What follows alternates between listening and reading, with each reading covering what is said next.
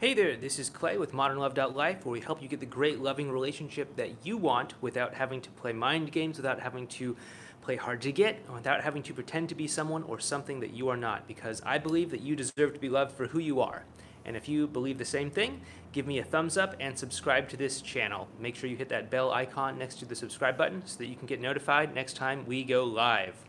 Um, also, since we're going to be talking about emotional unavailability uh, in this video, I wanted to let you know that you might want to check out our class called uh, How to Upgrade Your Love Operating System. You can find out more about that over on uh, modernlove.life slash class and it'll tell you more about how you can kind of work on your own mindset so that you can avoid emotionally unavailable relationships and automatically attract the right kind of person for you. So, um, we've been talking about emotional unavailability for the past uh, couple videos, and I want to address a kind of tangent of that today, which is why is there so much emotional unavailability today in dating, in relationships, in the world? And um, there's a reason for this, my personal belief anyway. Um, and that is that as a society, as a culture, there are a lot of things happening that are really setting us up to have and experience a lot less emotional availability in our love lives, in our relationships, in our lives in general. Um, the first of which is the smartphone. Um, smartphones are great, they're cool, they allow us to keep in touch with people in a lot of amazing and wonderful ways. But being able to have this futuristic device that we carry with us pretty much everywhere in our pocket has allowed us to also not interact with the present moment as much as maybe we used to. You know, even just 10 or 15 years ago, people had to experience things like boredom on a regular basis. They had to, you know, even just experience minor inconvenience of, of boredom, like if they're just waiting for a bus or if they're, um, you know, walking somewhere, or if they just show up at work early or they show up at a place early uh, you know, they'd have to do things like make small talk with one another or, uh, you know, read a newspaper or, you know, whatever it might be. They couldn't just pick up their phone and whatever. Instead, now people are just turning towards their phone instead of towards the present moment. So people are basically saying no to the present moment and they're choosing to jump into the phone zone, as you might call it. Um, we, we did talk about this a couple weeks ago on the video on um, why dating is so hard these days. I'll go ahead and put a link up to that over there. But uh, this whole smartphone issue is spilling over into our dating life and into our love life because people are not really engaging with one another on a human to human level as much as they used to. Instead, when we're not engaged in the present moment, we tend to view other people as more of a means to an end to get something that we want, whether that's validation, such as, you know, hey, this attractive person is giving me attention, that means that I'm suddenly cool, or whatever, right? And so um, as we start to disengage from the present moment, we, we, we have a much harder time with dating and relationships because we're not connecting on an emotional level. We're stuck in our head. We're stuck in our mind, uh, trying to make meaning out of things that happen. And you, I mean, like, how often have you been like, oh, why isn't that person texted me back? What does that mean, right? Whereas, how many of you would have thought that 10 or 15 years ago if you called somebody and left them a voice message um, and they didn't call you back, you know, within a within a couple hours, right? You probably wouldn't think anything of it. You'd be like, oh, they'll get back to me whenever, right? But now, if you text somebody, you kind of have like a mild panic attack if they don't text you back within like five or ten or fifteen minutes, and so it's really changing our expectations for how we behave and interact with the world around us. Um, additionally, to the smartphone issue, we have dating apps that come on our smartphone, right? Things like Tinder and Bumble and all that stuff. And these can be cool, but they also um, have some drawbacks as well too. Now, you know, don't get me wrong, online dating can be a great thing. It can bring a lot of people together. I actually met my wife on Match.com uh, way back in 2008.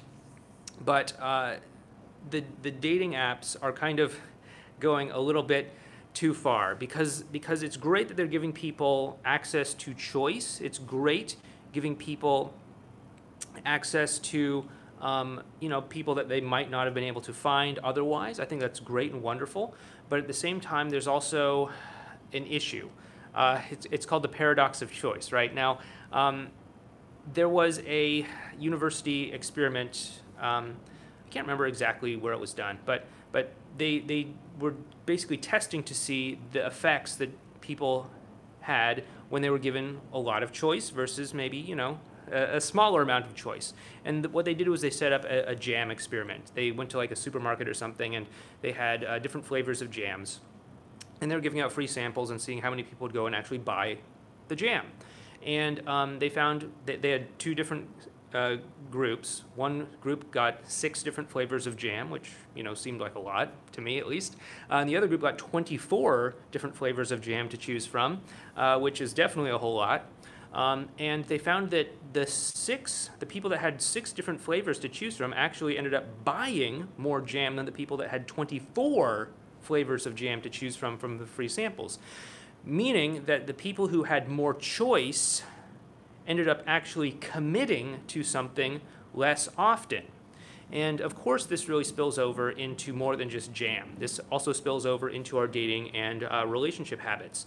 You know, when you have this device in your pocket that you have an app on that gives you access to potentially an unlimited number of dating prospects, um, it can be very hard to actually pick the one person that you want to date, to pick somebody that you want to actually be in a relationship with, to pick somebody that you want to commit to, because you're always wondering, what if there's a better person just around the corner? What if there's a better person just a swipe away? What if there's, I mean, like, I've even heard stories of people who are like literally on a date and like the other person's in the bathroom or something like that and they take out and they start like swiping around and like looking for somebody else who might be better who might be near them right now. And it's it's a little bit weird to put it plainly um, and i can totally see how this is causing people to be much less available emotionally because if you're not able to actually look beneath the initial impression that you get from somebody, if you're not able to see past maybe their hairstyle, maybe how they're dressed, maybe the initial jokes or statements that they say or something like that to actually get to know them to get to know them more on a personality level. And instead you know because you're using your phone all the time you're seeing them as a means to an end. You're seeing them as a source of validation. You're seeing them as an attractive person that you can you know take a selfie with and post it on social media so that your ex is jealous so that your friends think that you're cool so that um, all this stuff right? It, it's causing us to be less emotionally available and as we are less emotionally available because we're not willing to invest the time and energy into having a meaningful connection with an individual, it's causing us to go for breadth rather than depth in our interactions. And that's fine if what you want is breadth. That's fine if what you want is to date like 100 people or something like that. But if what you really want is a deep emotional connection, you're not going to get that by only going one inch deep with a whole bunch of people and then giving up when things are less than perfect, when things get hard, because we're all human beings and we're all, ha- you know, if we're going to have a relationship with anybody, it's going to have some degree of difficulty with it, it's going to have some degree of challenge in it. It's not always going to be easy and problem free. And if you give up when you start to hit that first amount of friction, then you're not going to get very deep with a lot of people. Um, you know, I've been with my wife for over 10 years now, and, you know, it's not always been easy. I mean, I think we have a great marriage, I think we have a great relationship, but there have definitely been times when things haven't been easy. And if we would have given up when things got hard, then we would have never gotten to where we are right now. We would have never had the kind of connection that we have right now. We would have never had the opportunity to even, you know, have our daughter if we hadn't been able to push past that hard work, push past that frustration, push past those difficult times when things weren't easy, when things weren't problem free, when things weren't frictionless. Because the idea of an easy, problem free, frictionless relationship is nothing more than a fantasy. No matter who you're with, no matter who you date, no matter who you're married to, no matter who you're in a relationship with, you will have problems, you will have conflicts, you will have disagreements. And if you want to keep a long term relationship, you have to know how to dig in when that happens. You have to know that hey, we're committed to this, and we're not just going to give up and you know hope that something better, something more perfect, something easier is just a swipe away. Um, and you know, as we keep becoming more and more emotionally unavailable, I think I think that it's going to lead us to some really dark places, honestly speaking. Um, you know, I mean, obviously, it's pretty well known that Japan is having a population crisis where there just aren't enough new Japanese people to replace the aging ones. And, like, obviously, that's having a weight on the economy as there's, like, older people who need support and assisted living facilities and all of that. And, you know, uh, whatever their equivalent of Social Security is in Japan. Um, you know, if there's if there's less people in the next generation down working, then how are you going to be able to support those older people? I mean, it, it, there's just like a cascading range of problems that could easily come here to the United States or to you know other English-speaking uh, uh, cultures and societies and other you know Western cultures and societies as well too. And so I think that if we continue down this road, I think there's really a lot of danger ahead of us. Um, and so, I mean, obviously, you as an individual may be having issues connecting and having a relationship, but what does that spell down the road? What does that spell for us as a society? What does that spell for us as a collective community? I mean, I don't know, but these are some of the big picture questions that, that flit through my brain every now and then. Um, so, like, what are you supposed to do? What are you supposed to do as a person who maybe does want connection? What are you supposed to do as a person who does want a relationship? What are you supposed to do as somebody who's going against the grain with all of these smartphone zombies, all of these people in the phone zone, all of these people, uh, you know, not willing to give you more than just a passive, passing look? Um, and if they don't see utter perfection in you, they're willing to, you know, keep looking for someone else, something else and all of that stuff. What are you supposed to do if you actually want to have a great relationship? Um, you know, I was kind of lucky. I got out of the whole dating world like right before things started to get really, really, really bad. Um, you know, my wife was obviously the last woman that I dated, and I met her in 2008. Um, but this is what I'd recommend. Number one, deprioritize texting as your means of communication. I know that a lot of times people will rush to texting, people will want to text, people send me questions often. Um, like, what do I do when somebody doesn't text me back? What do I do if I texted them this? What do I do if they text them if they text me this? What do I all these like questions of texting. And at first I was like, why don't you call them? But then I started to understand that people were doing this, number one, because everyone else is doing, but also number two, because texting seems like an easier way of communication. You know, you don't have to put yourself out there. You don't have to go through the uncertainty of picking up the phone and calling somebody. You know, like we used to do back in back in uh, our youth, right? Um, Instead, you can just text them and you don't have to actually deal with the fear, the anxiety, and all of that stuff. It's just like, you know, some like mindless text like, hey, what's up, right? Um, but the sad truth is that if you're not putting a whole lot of yourself out there, then you're probably not going to get a whole lot of yourself back. Um, plus, texting is also just not a very good means of communication in general for many reasons. Number Number one being that um, it's really easy to misread a text. It's really easy to misinterpret what somebody's saying because you can't hear the tone of their voice, you can't see their facial expressions. You just get the words, right? And like when I was a when I was a young boy, um, I went to the public library once and I uh, got this book on how to draw uh, comics because you know I was kind of good at drawing and that's what I wanted to like do back then when I was young. Um, and so I remember one of the lessons was like the the context is important besides just the words. And there was like this this series of diff- different panels, and each one of them had a character saying the exact same words. It was something like, "Who do you think you are?" Right? Um, and and like one of them was like a powerful wizard, like, "Who do you think you are?" And the other one was like this like timid little person, like, who do you think you are? And another one was like this, uh, you know, seductive woman, like, you know, I'm not, I'm not going to do it because it's just going to be awful if I do it. Uh, one, one was like a robot. And it, you know, each one carried a different emotional tone and message because the context was different. But through simply texting, you don't get that. You do not communicate that, and it becomes increasingly harder uh, for people to really understand exactly what you're saying, what your intentions are, what your mood is, what exactly you're trying to communicate. And there's a much higher possibility for you to be misunderstood when you're texting.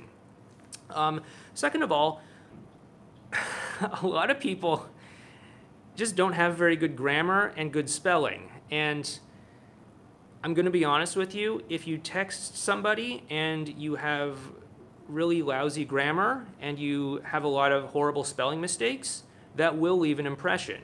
And it will probably not be a very good one. So, you know, people expect perfection when it comes to your grammar and spelling. And when you uh, maybe make a mistake, it's going to leave a bad impression. So there's like zero upside. You're, you're just going to be like, okay, yeah, you're, you're like a regular person who knows how to spell words. And there's like a big downside, which is like, oh, hey, you are, are like got fat fingers and you're typing the wrong things. And and like is that really the kind of you know people start to say oh if you if you make these grammar mistakes are you like not intelligent? If you make these spelling mistakes do you not know these things?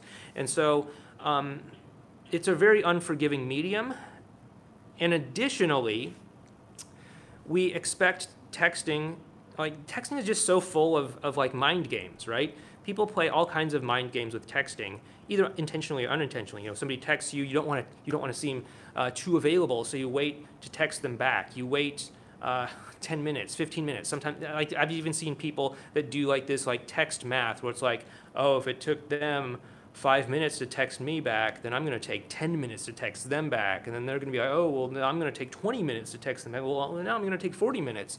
And then it just becomes like this weird dynamic where it's not really about the connection, but it's about trying not to seem too available, which of course takes you out of the present moment, which of course means you're emotionally unavailable, which, uh, you know, all of that stuff, right? So deprioritize texting. Uh, the second thing is to deprioritize dating apps.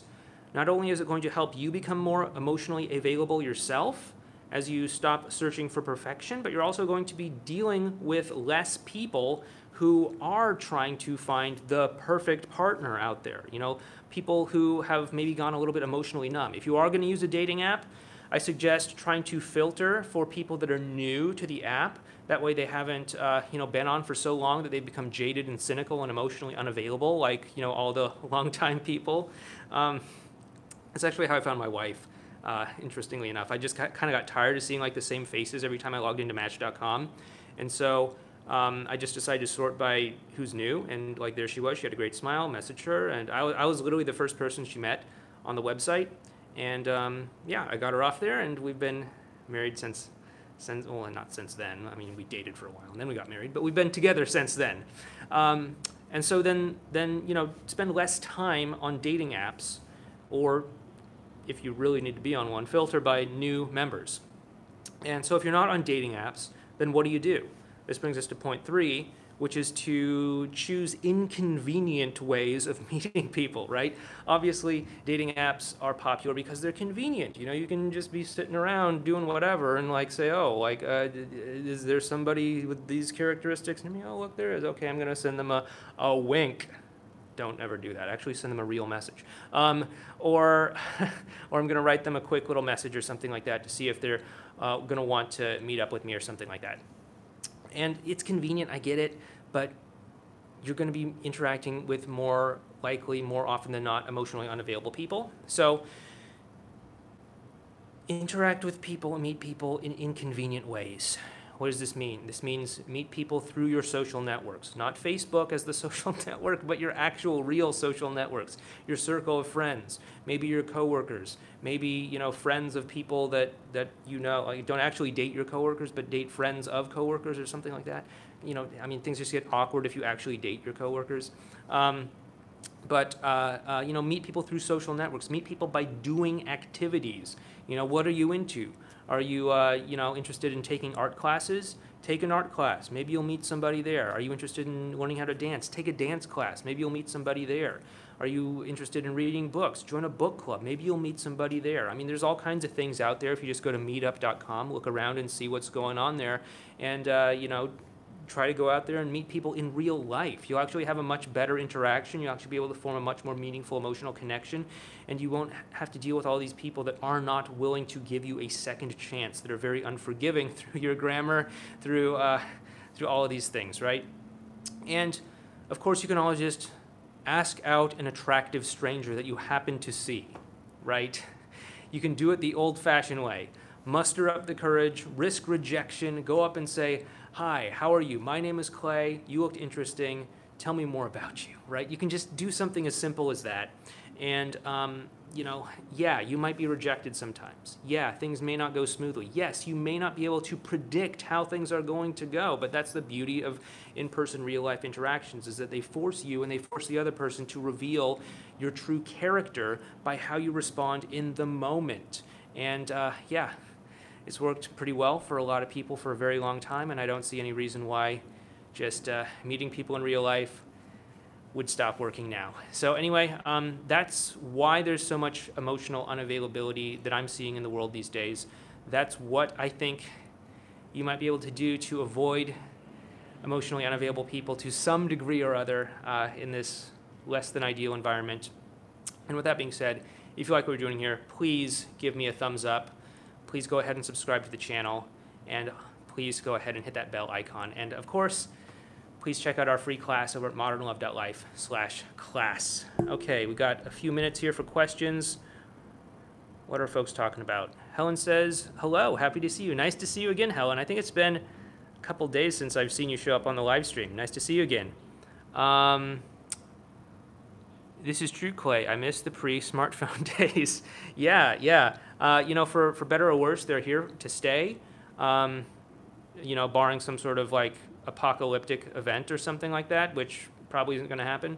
Um, so we might as well learn how to find people that are actually going to be much more likely to be receptive to us. I mean, like you know, it, it's like like well, one of my mentors used to say. Uh, he he coached a lot of women on um, how to get guys to commit to them. And, and he used to say to, to the women that he would coach, he used to say, you know, you can't find a Gucci bag at Walmart no matter how hard you look.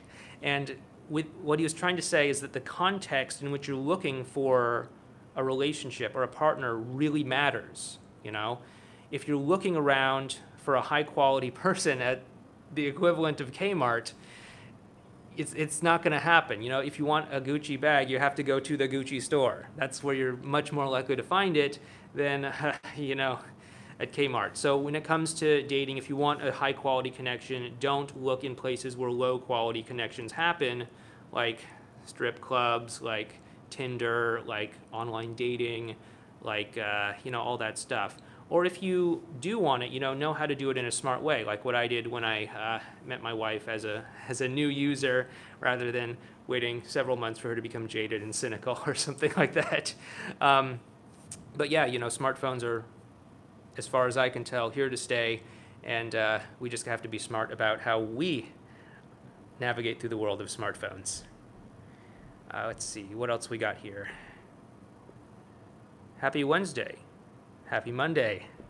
Um, wait, I thought your wife was your high school sweetheart. What was the whole? Yeah, so um, yeah, actually, uh, my high school sweetheart was my you know big ex that I talk about often. Uh, we met when I was 16, and we were together more or less until I was 23. Um, we broke up and got back together a couple times. That's how I really learned a whole lot about all this breakup stuff.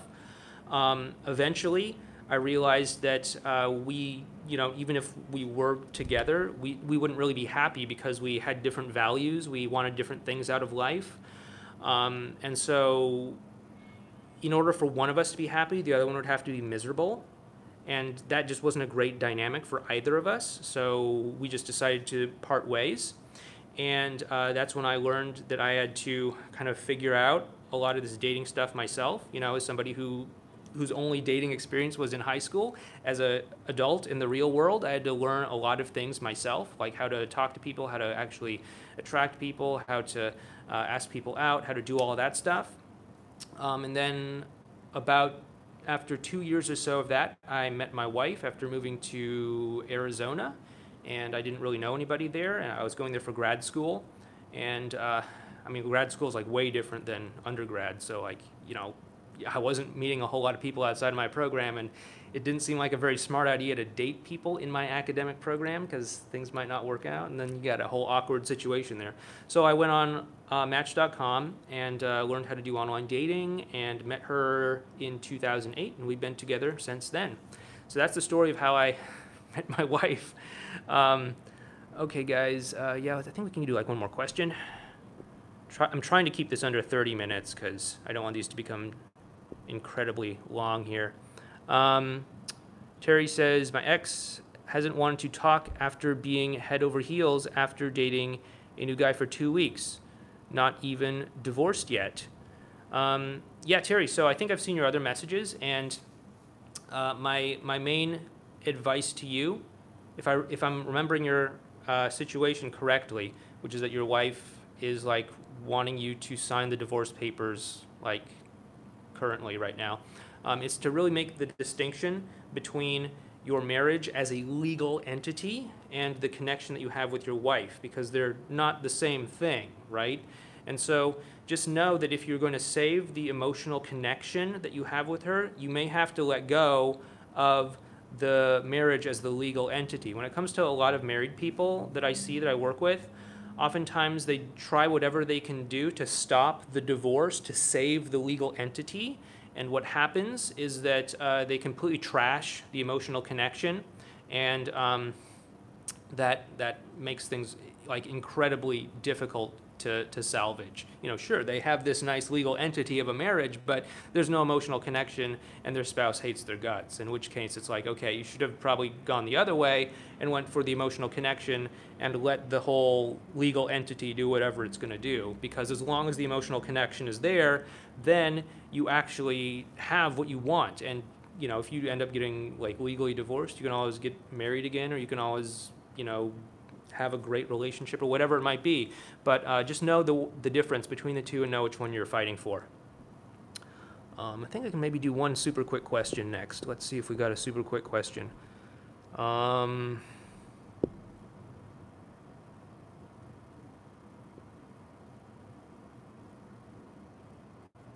is there a balance between online dating and face-to-face interaction?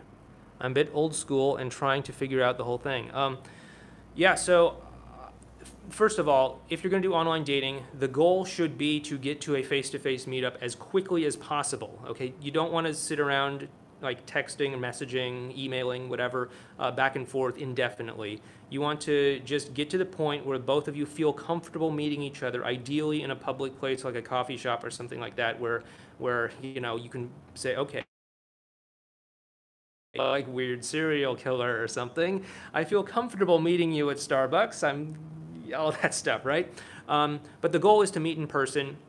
The goal is not to just sit around texting back and forth for a million years.